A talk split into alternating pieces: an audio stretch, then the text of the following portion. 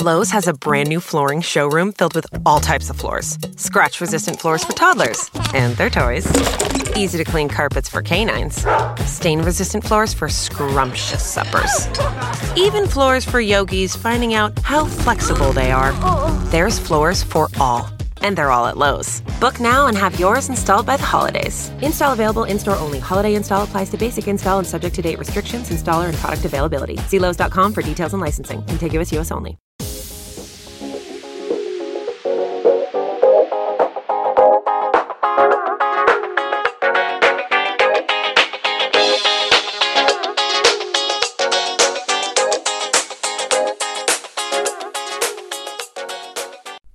E salve a tutti ragazzi, ben ritrovati nella puntata numero 64 del nostro podcast, podcast sportivo oggi alle ore 12 che arriva dopo appunto un weekend un po' di alti e bassi per tanti aspetti, per, c'è stato il moto mondiale, c'è stato di nuovo il turno di campionato, insomma c'è c'è stata anche la, la, Champions League settimana scorsa che noi abbiamo commentato in parte e poi ci sono stati anche i premi del, della FIFA che ha premiato i migliori giocatori appunto di quest'anno, della passata, anzi della passata stagione se vogliamo. Allora, io direi di partire subito con la MotoGP, ma quest'oggi non voglio fare con voi un'analisi un po' più eh, tecnica, se vogliamo, di tutto il Gran Premio, quindi cosa è successo di qua e di là. Mi vorrei, vi dico la verità, concentrare sulla grandissima debacle della Yamaha.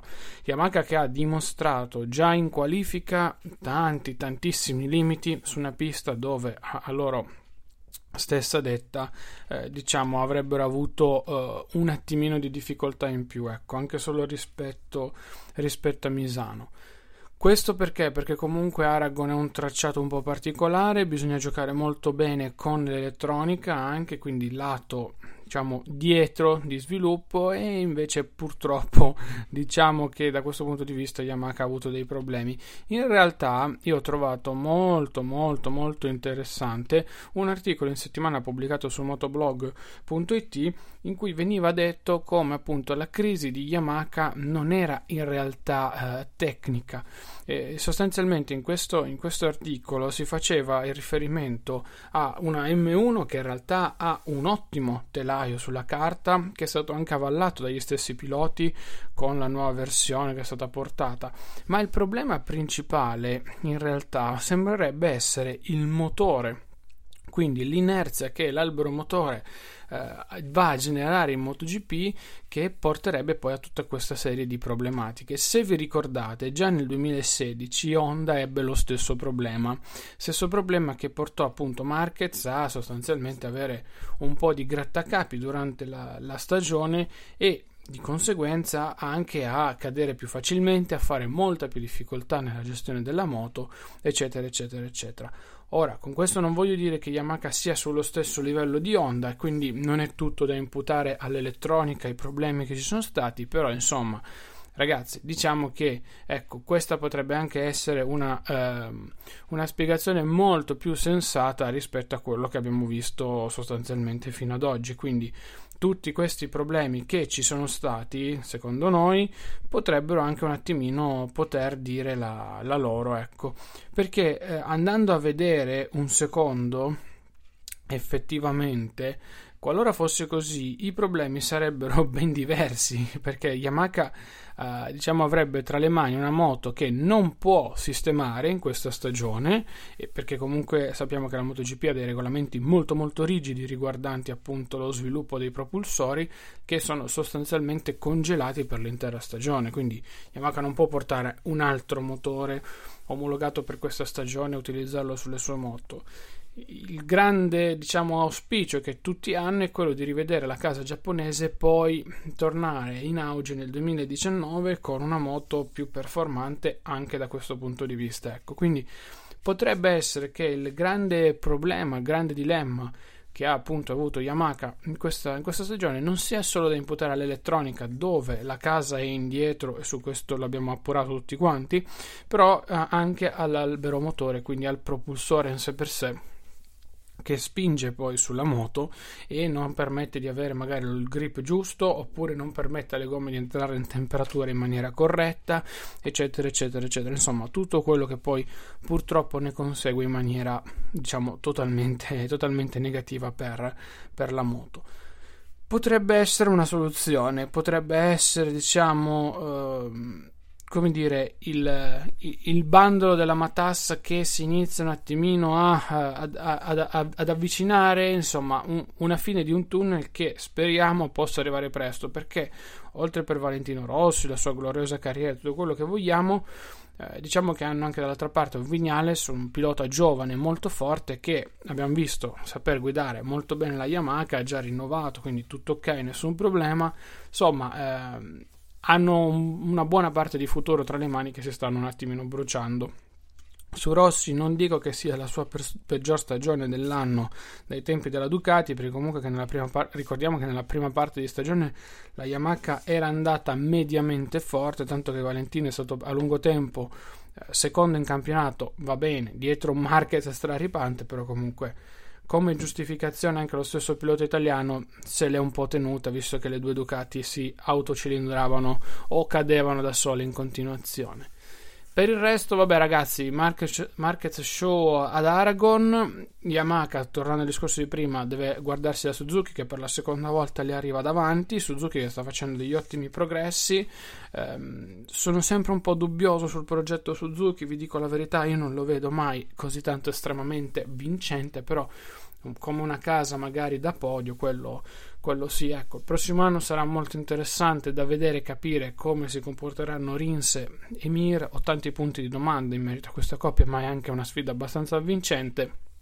Però diciamo che in questa fase, fase, di stagione Suzuki sta andando molto bene, si sta riprendendo e si sta togliendo anche delle soddisfazioni, diciamocelo da questo punto di vista. Marquez, come diciamo, vince, vince anche ad Aragon e diciamo, secondo me ha chiuso definitivamente il mondiale nonostante non ci fosse più, quasi più nulla da dire in tal senso. Mm, con, le, con, Lorenzo che ha tirato una di quelle mine alla prima curva che si vedono veramente veramente poco in MotoGP se non appunto da parte di Marquez quando esagera con, con, il gas. È stato un po' troppo aggressivo secondo me in curva 1 Lorenzo nel senso non sugli altri ma nel volerci stare ecco in curva 1 in quella maniera lì quando ha aperto il gas si è completamente spalancato tutta la moto e via.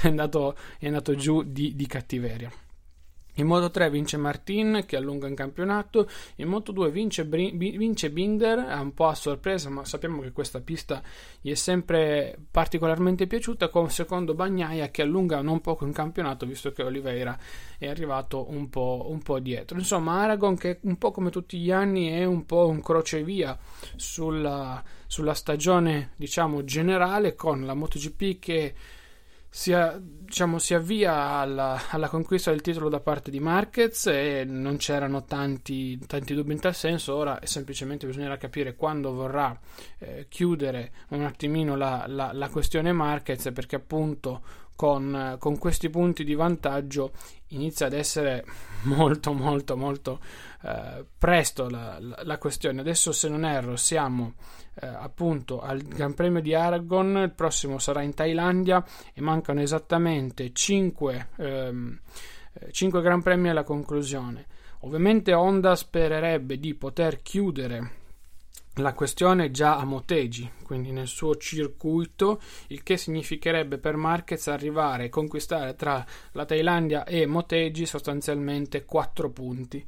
Quindi ne ha 72 ore di vantaggio sul Dovizioso. Se conquista questi 4 punti aggiuntivi tra queste due gare su Dovizioso, comunque sul secondo inseguitore, Marquez si laurea ancora una volta campione del mondo in casa della Honda, il che diciamo, farebbe molto molto piacere ai giapponesi. Sappiamo poi come sono fatti da, da questo punto di vista. Molto interessante la sfida secondo me in Moto 3, in Moto 2 Bagnaia al netto dei cali che possa avere o comunque delle debacle io lo vedo molto indirizzato su una, una stagione simile a quella di Franco Morbidelli, eh, quindi veramente tanta tanta roba anche qui. Parlando poi invece di calcio, spostiamoci un attimino e cambiamo argomento, sono stati consegnati i premi dei migliori giocatori della FIFA del 2018 con Modric che ha vinto il premio come miglior giocatore. su questo c'è, stato molto molto da discutere. Eh, diciamo, mm, non si è ben capito ecco, che cosa sia successo. Cristiano Ronaldo è, è stato, tra virgolette, premiato, mettiamola, mettiamola così, però allo stesso tempo non ha vinto il premio come miglior giocatore, cosa che tutti un po' si aspettavano, se vogliamo, eh, mettendo un attimino il, il, il, il, giocatore al centro della vittoria dell'ennesima Champions. Insomma, eh, è difficile giustificare la, la, scelta di Modric sotto alcuni punti di vista, mentre per altri assolutamente era abbastanza scontata. Comunque Modric in realtà ha vinto la Champions, ma non ha vinto il Mondiale, pur arrivando in finale. Eh, contro invece magari non so, penso a un, a un Mbappé o un Kanté, un Pogba, eccetera, eccetera, che di contro non hanno vinto niente, o anzi Pogba ha vinto l'Europa League, poi hanno vinto un mondiale, insomma. C'è stato un po', un po di, di, caos, secondo me, su questi premi. Tant'è che adesso, ad esempio, lo stesso Ronaldo non si è nemmeno presentato per la seconda volta consecutiva perché ormai è chiaro o viene premiato come migliore o lui non si vuole presentare e dategli torto comunque con la carriera e con la stagione anche che ha fatto l'anno scorso effettivamente non ha tutti i torti. Certo che comunque parliamo di un giocatore che, che del Real Madrid quindi ha sempre vinto anche qui l'ennesima Champions consecutiva per cui ragazzi oggettivamente non so eh, da una parte come ho detto prima è sensato dall'altra parte non è sensato. Io la penso un po' così su Modric poi per carità ognuno ha le proprie eh, idee. Certo, probabilmente non è il Modric più forte di sempre, ecco, questo, questo va detto e mm, probabilmente si poteva diciamo, premiare a suo tempo prima se proprio volevamo essere eh, puntigliosi, però insomma, fatto sta che comunque ehm, non ho capito, vi dico la verità, il premio, il premio per il gol più bello dell'anno che hanno assegnato a Salah. Per carità, eh, il gol segnato contro l'Everton il 10 dicembre 2017 è bello, nulla da dire, però la rovesciata in finale di Champions di Bale, la rovesciata di Ronaldo contro la Juve a Torino, caspita, secondo me erano di un'altra qualità, di un'altra fattura e soprattutto di un'altra importanza. Eh, con tutto il rispetto per Salah, però diciamo che, ecco, per quello vi dicevo, sono dei premi un po' strani perché secondo me da questo punto di vista hanno voluto un attimino controbilanciare un po' il caos generale.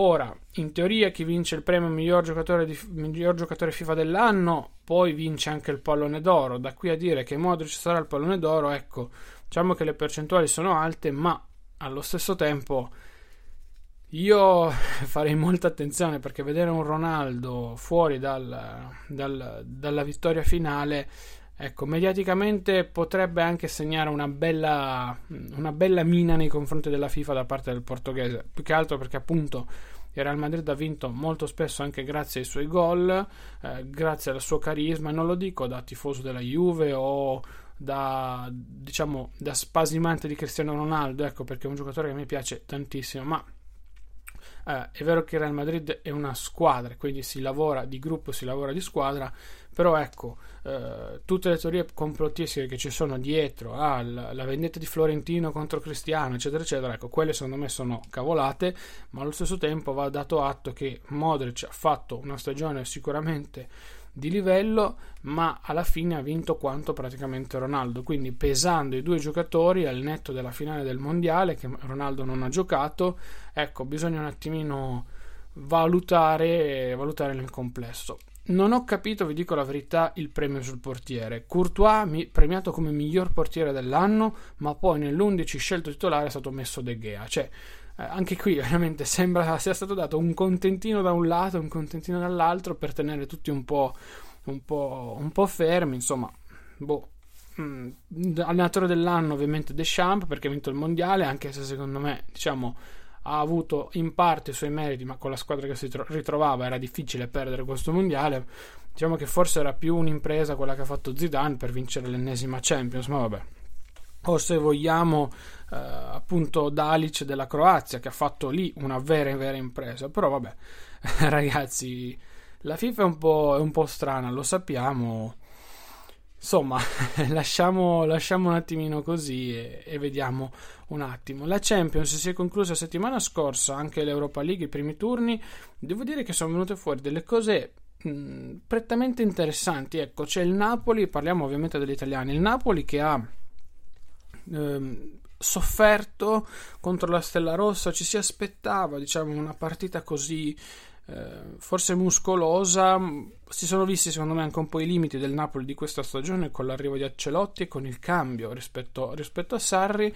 Eh, per quanto riguarda la Roma, vabbè, niente da dire, il Real eh, sembra anche quest'anno di un'altra categoria, nonostante tanti cambi, nonostante l'arrivo di giocatori non a livello di Ronaldo, però lo stesso Mariano, che io sto seguendo molto da vicino perché mi piace veramente tanto come giocatore, caspita ha fatto un gol me- memorabile. E poi vabbè, la Juve, sulla Juve c'è poco da dire.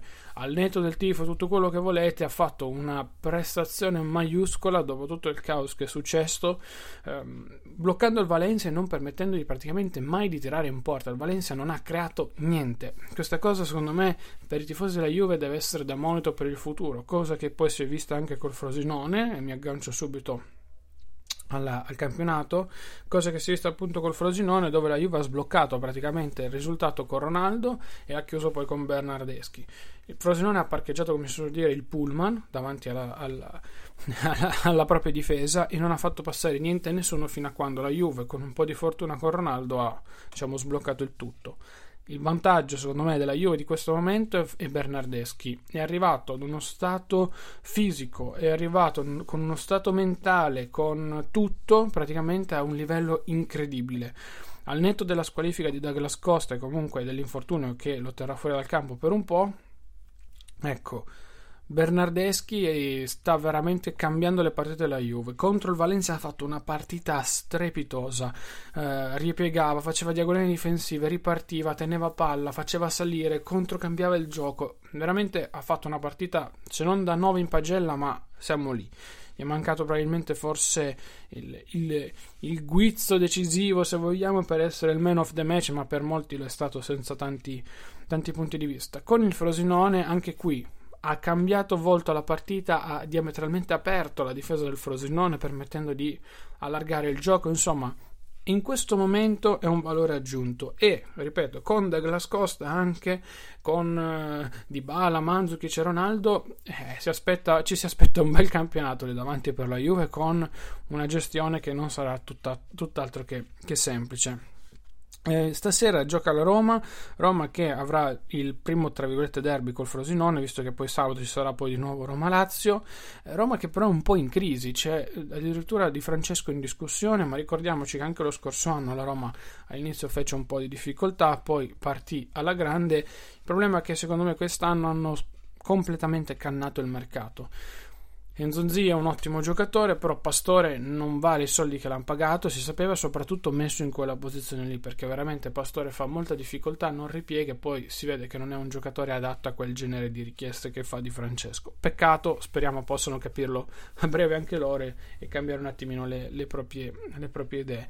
Sul resto, ragazzi, il Milan diciamo con l'Atalanta ha fatto l'impossibile. Veniva da una prestazione abbastanza opaca anche col Cagliari in trasferta. Eh, Higuain si sta sbloccando ed ecco il valore aggiunto secondo me del Milan di quest'anno è Higuain. L'abbiamo già detto ma se facciamo attenzione il Milan sta salvando parecchi punti che l'anno scorso avrebbe perso proprio grazie ad Higuain.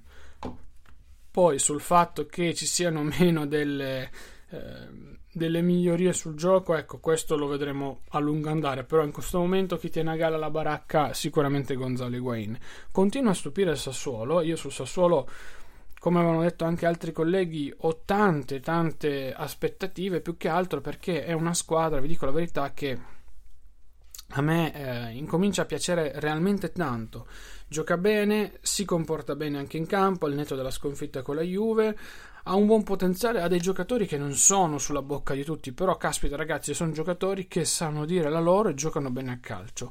Quindi, insomma, mh, sono molto molto curioso di vedere come andrà a finire, così come la Spalla. Ecco, sono le mie due squadre, tra virgolette, rivelazione di, di questo inizio stagione e vediamo un attimino come, come si comporteranno. Beh, la Spalla arriva da una sconfitta col Toro, ma ripetiamo, la SPAL non è che deve vincere il campionato, eh, secondo me deve salvarsi tranquillamente anche per la squadra che ha costruito, per cui insomma, sul, sull'Inter tanti punti di domanda. Ah, scusate, no, la SPAL arriva dalla vittoria con l'Atalanta 2-0, ecco, no, avevo, avevo un attimino io confuso il, il, il calendario.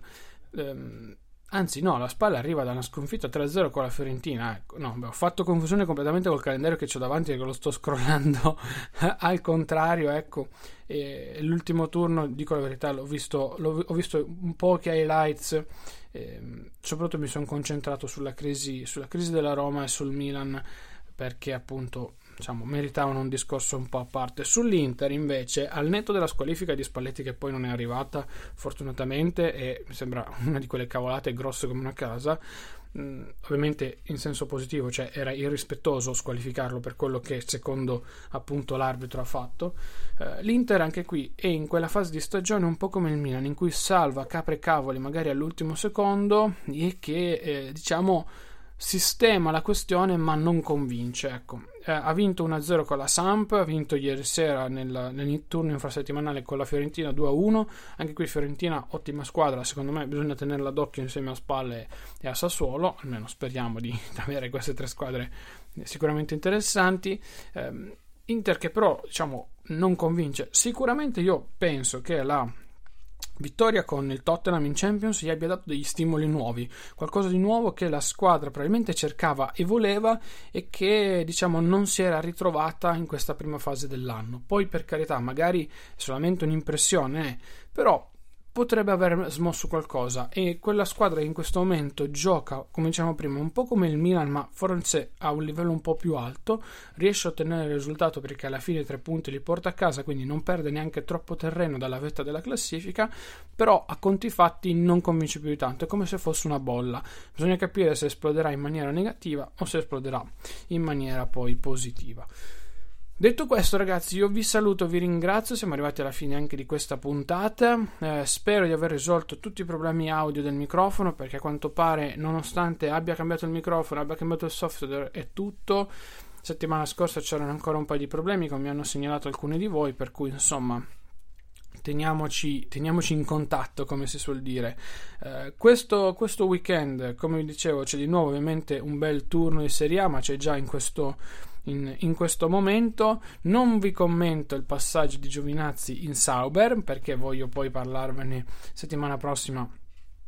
Dopo che appunto ci sarà il Gran Premio di Sochi faremo un excursus su un po' tutta la Formula 1 e faremo una sorta di, eh, di, recap, di recap, generale e, ehm, e, poi niente, parleremo ovviamente magari di qualche, di qualche cosa che eh, che sarà successo nel corso del weekend. Come sempre, nelle note della puntata trovate tutti i riferimenti ai social network di Insta News, trovate anche i contatti per eventualmente chiederci qualche cosa e anche la pagina di supporto che per noi è molto importante, ci permette di pagare le bollette sia in maniera diretta che in maniera indiretta. Trovate appunto tutti i riferimenti nella pagina qui sotto linkata. L'ultima cosa che vi chiedo è di lasciarci eventualmente una recensione su iTunes con relativa eh, appunto spiegazione che sia positiva o negativa non, non, importa state tranquilli l'importante è che ci diate un vostro feedback e ci facciate capire se questa trasmissione sta andando nel senso positivo o nel senso negativo ragazzi io vi saluto e vi ringrazio ci sentiamo settimana prossima con una nuova puntata del podcast sportivo di Insta News The available AKG 36 speaker sound system in the Cadillac Escalade provides 360 degree sound, so you hear studio sound